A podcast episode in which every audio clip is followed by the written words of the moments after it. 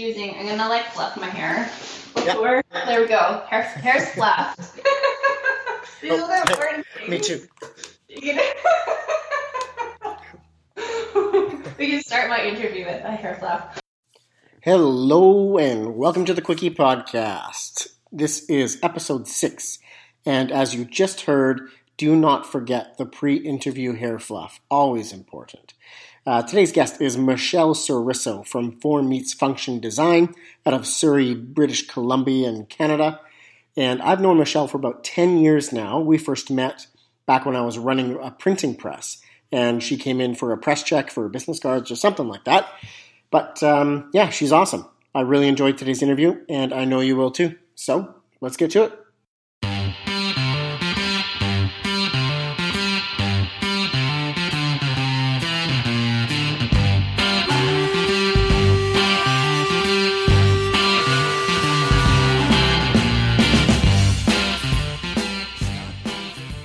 Welcome to the Quickie Podcast, the daily interview show where we talk to graphic designers about their journey to the creative field. And we do it in 30 minutes or less. So, are you ready for a Quickie?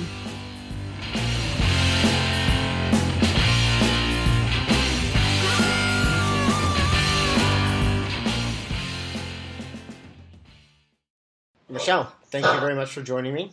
Everyone, this is Michelle from Form Meets Function. Uh, are you ready for the quickie? I'm ready. All Let's right. do quickie. Let's dive right in. Uh, briefly tell the listeners about yourself. Yeah, so I am a graphic designer here in Surrey, BC. I've been a graphic designer for the past 16 years, which sounds like a really long time now.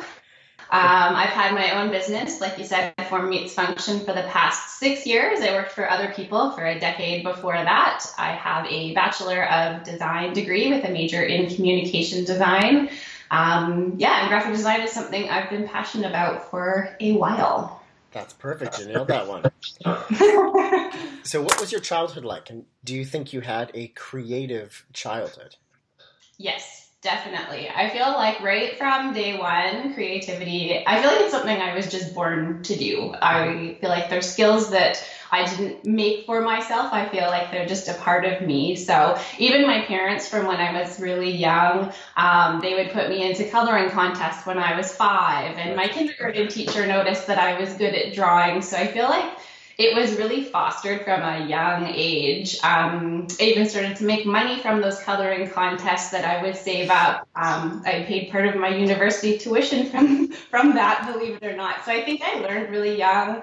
You can make money doing this, and it was something that I just loved doing anyways. So.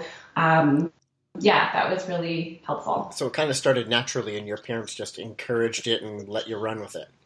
Yes, and it was all areas. There was visual arts, but there was also dance, drama. Um, so I really enjoyed kind of all things creative.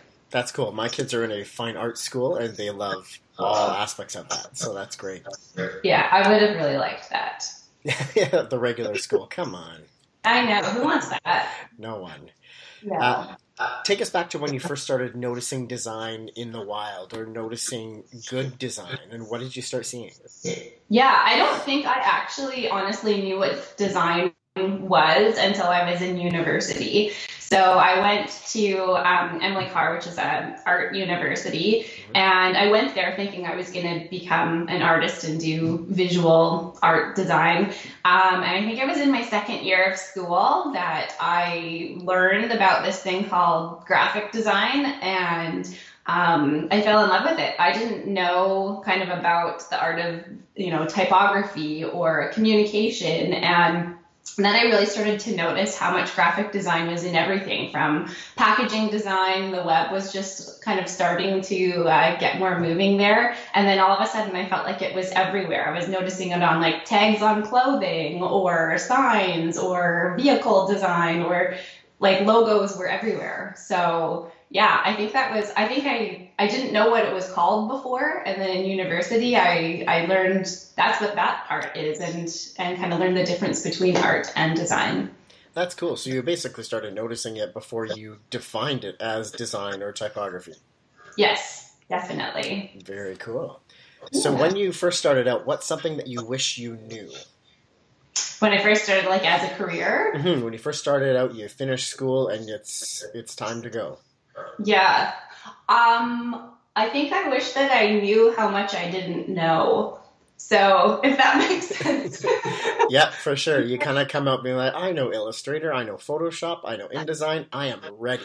Totally. I got good grades, you know. I'm I'm ready to rock this world. I'm going to end up being a creative director somewhere for sure. And then you get out there and you're like, wow, I kind of suck compared to everybody else. And I think if I had maybe been prepared for that, that you can know in your head a lot of things or be taught a lot of theory, but there's this whole other side of learning the business, learning how to work with clients, Mhm. learning that, you know, when you're in school, you can kind of dream a project however you want it to go because it's theoretical. And then you've got these real life parameters and feedback from clients and um, and also just I think seeing like a designer that's 10 years down the road and realizing, you know, their skills are far superior to mine and I didn't really realize how much I sucked.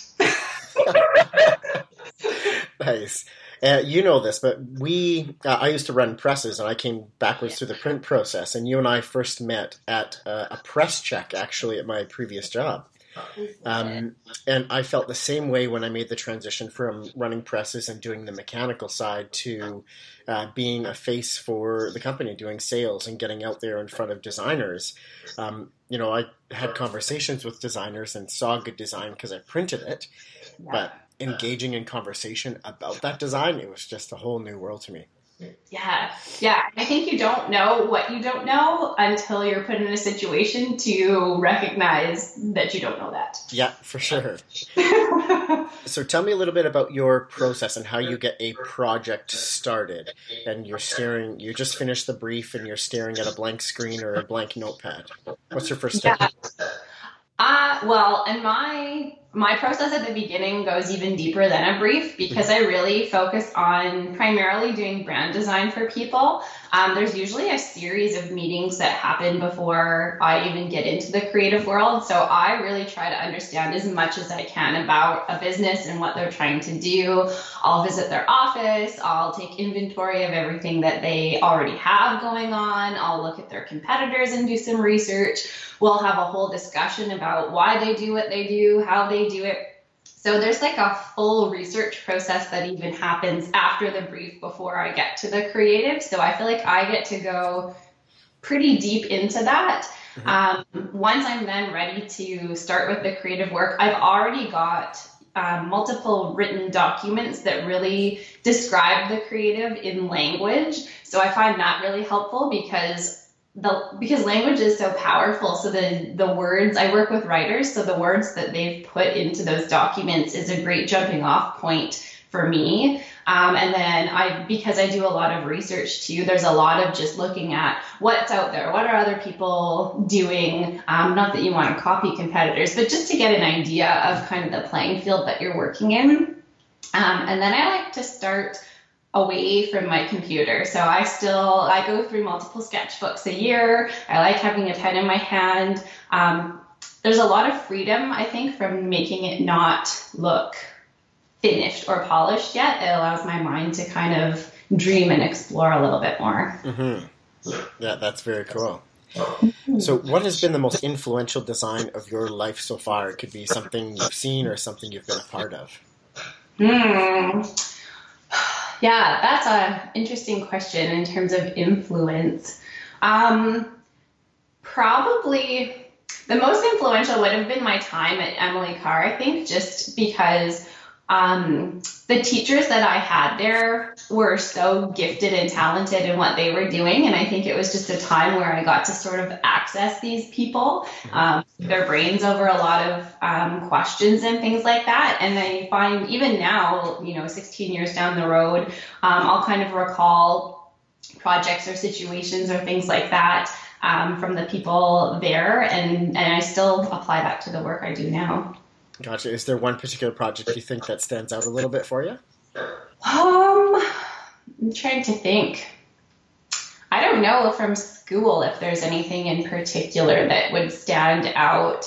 Um, I think, yeah, maybe that would be more in kind of the work I've done post school. Mm-hmm. Um, there would be probably a few different projects um, that would be like what do you mean by one that stood out? Like one that meant something to me or? Yeah yeah it could be the one that was you know you feel it was executed and brought the best results. It could be one where you just really really liked the design and it sang to you something like that.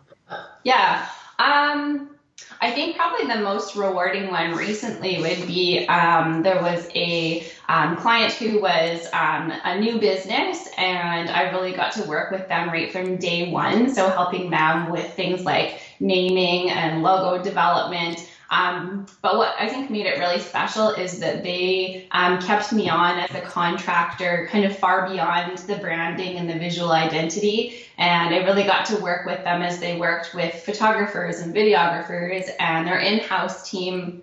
And it was special because I feel like I don't always get the opportunity to do that, to really see how the branding and visual identity applies as it keeps on going down the line. Yep. Um, so that was valuable to me. And um, I think also helped me to learn to even think of that for other clients is, you know, to go those steps kind of further down the road and imagine what how these things will be used. It was great for me to kind of, I think, see firsthand how that happens. And that was a great learning experience. That is a great one, being part of the process beyond the deliverables. Yes. Yeah. Very cool. So, what type of design do you feel is your favorite? You'd mentioned branding a little bit earlier on. Is that sort of the, the part where you really enjoy? Yeah, it is. Um, I've done both print and uh, web design. Like I've, um, when I worked for other people, I was an in-house print designer, and then for another company, I worked for a web agency. So I've I've done both, and I continue to do, both things. Um, but while I was working at the web agency, I actually that's when I discovered what branding is, and I think I got most excited about it because. Um, you're helping to really create something from nothing. You're helping to give an identity to a company or to a product line or to a campaign. And I love that kind of blank slate that you get to start from. And branding lends itself to that. So whether it ends up being in print or web, which I still get to do, um, I just love that it's branding and um, that I get to be that person to kind of come up with that idea from nothing. Perfect. So, social media. Yeah. Has, has, social media changed graphic design, the process, and do you think it's beneficial or harmful? Good question. Um, yeah, and we were talking about a little bit earlier too. I feel like I'm I'm a new player to this whole social media world. Um, I, I was very um, fortunate that most of my work comes through word of mouth, so I haven't even necessarily had to use it for work um, until kind of recent. Um, I would say maybe in the last six months, I've been a lot more intentional about it. Um, and I've taken notice then, right? What are other people doing and all of that. I get the sense that because um, there's so much out there. There's all, you know, there's various social media platforms. Um, there's so many people on it. Um, people are doing it for both personal and business use. I just feel like the amount of information that's out there is huge. Um, and I find depending on kind of what you do, certain platforms really lend themselves to visuals more than others, like Instagram would be one, right? Um, but I think there's also a challenge with it's almost like there's so much that people have a hard time even knowing what's important or how to really find or connect with something that is meaningful to them. Mm-hmm. Um, and so I would think has it helped or hindered graphic design? I think in one sense it's helped in that you can really get a message out there a lot more and you're connected to a lot of people. Um, but in the other sense, I would say it's hindered because there's just so much out there that we've, I think, lost that ability to kind of connect with people in a meaningful way. Yeah, so it's a great tool, but could be used for both. It could be used for, you know, it could be harmful or beneficial. Totally. Hmm. So, who is a designer or brand that you look up to or closely follow, and what do you like about that one? Yeah, there's there's different ones. So, I mean, there's kind of like the classics, like Paul Rand would be somebody that I um, learned about in school, who I love his work. He's designed so many very well known logos and branding and whatnot. So, um, yeah, I mean, I think he's fantastic. He's passed away, but um, but I love looking back on his work.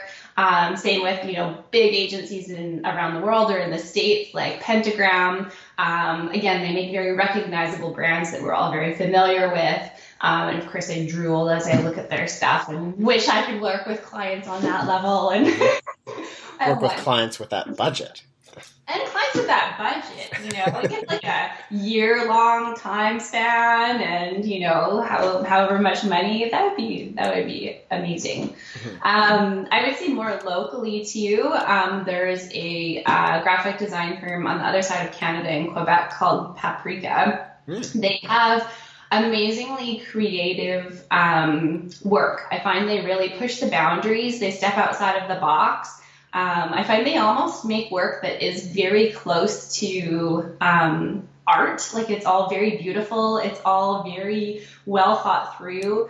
Um, but they have the amazing skills in design and communication. I just feel like there's someone who's always pushing the envelope, and I wish that I had um, that kind of innovative mind that they do at their firm. I think they're yeah, they're pretty fantastic. That's, those are some great ones for sure. Mm-hmm. So, how can design make a difference in people's lives? Mm, I think it always does.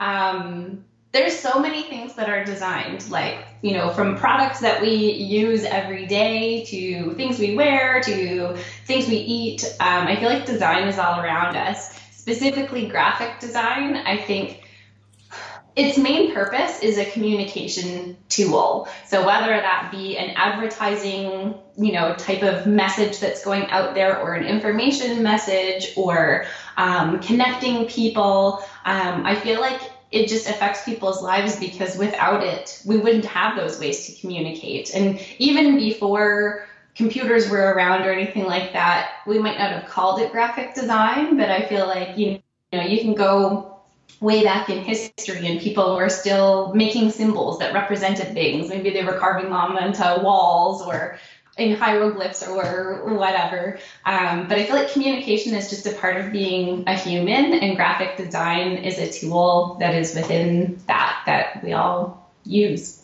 Well said. Thanks.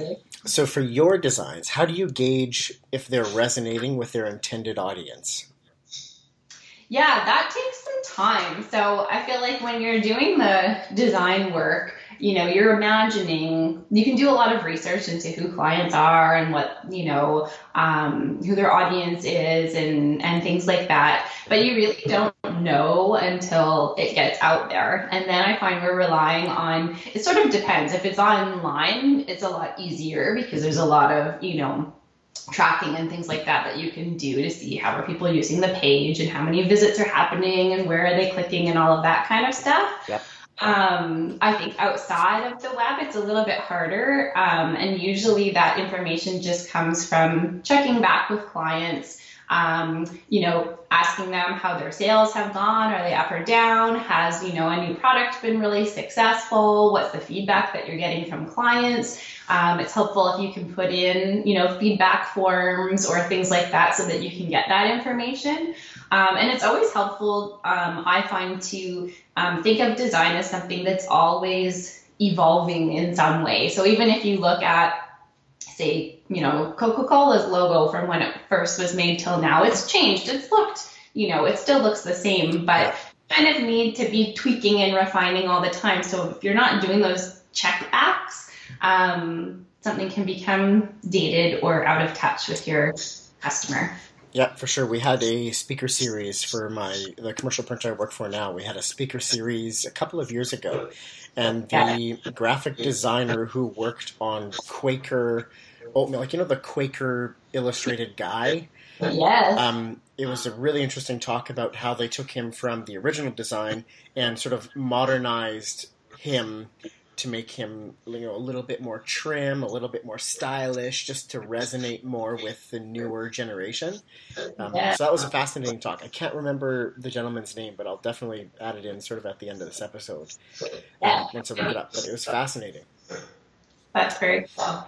So take us to a design or project that you were a part of that did not go well or did not bring the desired result, and what was that like? Yeah, well, you know, those learning experiences happen. Hundred percent. Um, yeah, I can think of one in particular where um, I had done all my work at the beginning of asking the client lots of questions about who they are and whatnot. And this was um, for a branding project. This is a company that had been around for a while and had never had a proper logo designed, so they hired me to do that. And typically in my process, I would present a client with a few different concepts and then we would be tweaking them, and they're very involved in the process. And I just thought I just had the best idea ever, and I was just gonna roll with it. I was gonna knock this out of the park. They Oh, I can see it now. amazed. I spent so many hours on this. I think it was a very illustrative logo, and I think more than anything, it was like a style that I personally wanted to try. So you got to your mic drop logo, and Yeah. you were ready to just walk in there.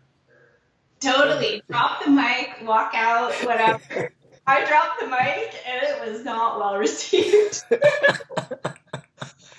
client was just like, did you know, did you listen to us when we were talking? Like this, this is so not us at all. And then when I look back at it, they were totally right. Like I um I did like just a completely different style and genre and looking back, it was because it was something that I wanted to give a try myself. Oh, that's the challenge.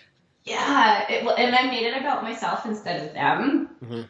which was my mistake. And then what I ended up doing was completely redoing it and eating the hours that I spent into the first one, and yeah, learning from that experience. Ultimately, client happy.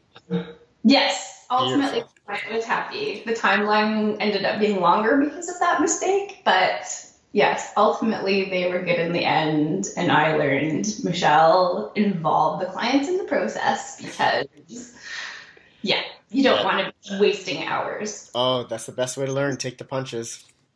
Yeah. Take the punches and then do the walk of shame. Yeah, yeah. I tell my kids, I say, try as many things as you want, and if you're gonna fail at it, fail quickly, and then move on. Just fail and move on. Um. So, what piece of advice would you offer to new design grads looking to learn or make their mark in the industry? Yeah. And it's And you so- don't know anything. Yes, totally. well, it's funny because um, I've I've been asked this question by recent grads before. I find there's often somebody who their son or daughter or niece or nephew or whatever wants to get into the industry, and so then they say, "Hey, Michelle, like, do you think that you could talk with them?" And oftentimes I find um, with a lot of people that come right out of university, they want to like start their own company and whatever. And my biggest piece of advice is, that I give to them is go work for somebody. Go work for somebody. Make your mistakes while you're getting paid a salary and have all that learning opportunity. And even if you think you're fantastic, like I thought I was fantastic, you're going to get hit hard when you actually deal with real clients and real timelines and real budgets and real project constraints.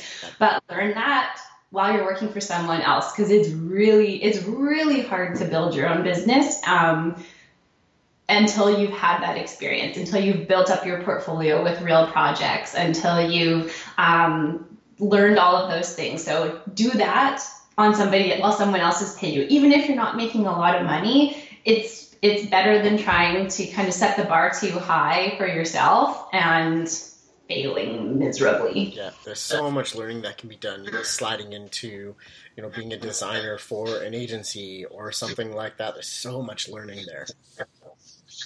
Yes. Yep. Well said. So, what is next with the graphic design? Do you see any emerging trends or anything coming? Yeah. Um, I see. Uh, kind of back to our conversation before, where the market is just like flooded with imagery and things like that. I think what I'm what I'm seeing, anyways, is kind of more little niches happening. That kind of in this marketplace of people being overloaded. Um, I think there's like smaller little interest groups or communities or things like that, and I think that design um, instead of kind of just being about you know big messages and big advertising and um, you know maybe what some of like the big corporations have always done i'm finding people are really looking to connect with people who are more like them in smaller ways and i think that graphic design my hope for it would be that it becomes a little more kind of specialized into all of those little groups instead of kind of this big blanket advertising that um, maybe was more popular a couple of decades ago. So design sort of specializing and niching down. Mm-hmm. Yeah, and even I mean something even like the web state, which has happened in my lifetime. Um, you're getting even more specialized roles in that. So you've got, you know, it used to be kind of like, oh, you have a designer and you have a developer, and then you make a website. Um, now it's like, yeah, you have potentially multiple developers. You've got a designer who's dealing more with the graphic design. You've got a UX designer. Um, you've got a um, UI designer. You've got just, there's been more kind of niche roles, even in just producing something like a website. Mm-hmm. Um, and so I think that people are becoming more specialized in what they do as yep. well. I would agree with that. I would agree with that for sure. Sure. So, what is one design product, tool, website, uh, or community that you can't live without? You just couldn't live without. Yeah, well, that's an easy one because I feel like Adobe is just like it's been around for, for sure. The Adobe Suite, I would not be able to do my work without that. Primarily, Photoshop, Illustrator, and InDesign are my three big ones that I use pretty much on a daily basis. Mm-hmm. So, which one's your favorite? Um, probably InDesign because it's really where I mean, unless you're doing logo design or well, they're all so specialized. It's so... yeah, logo designs kind of live in Illustrator. Website designs live in Photoshop. Print happens more in InDesign but InDesign you can kind of import things from both Illustrator and Photoshop. So I would probably say that's my fave. Yeah, the way that I was always uh, told about it is Photoshop is for the photo work, Illustrator is for the logo work and the illustration stuff, and InDesign is the layout tool to bring it all together. Yes, definitely. Perfect. I don't have experience in any of them, so I'm just going off word of mouth here. all right, you don't have to. Awesome. That's great, Michelle. That's the that's the last of my questions. Wow, look at that. Yeah, you cruised through. Awesome. So uh, hang on the line for a second, but I just wanted to say thank you very much for being a part of the Quickie Show, and uh, hope you have a great day. Yeah, thanks for having me, Dave. No problem. All right, and I'm back.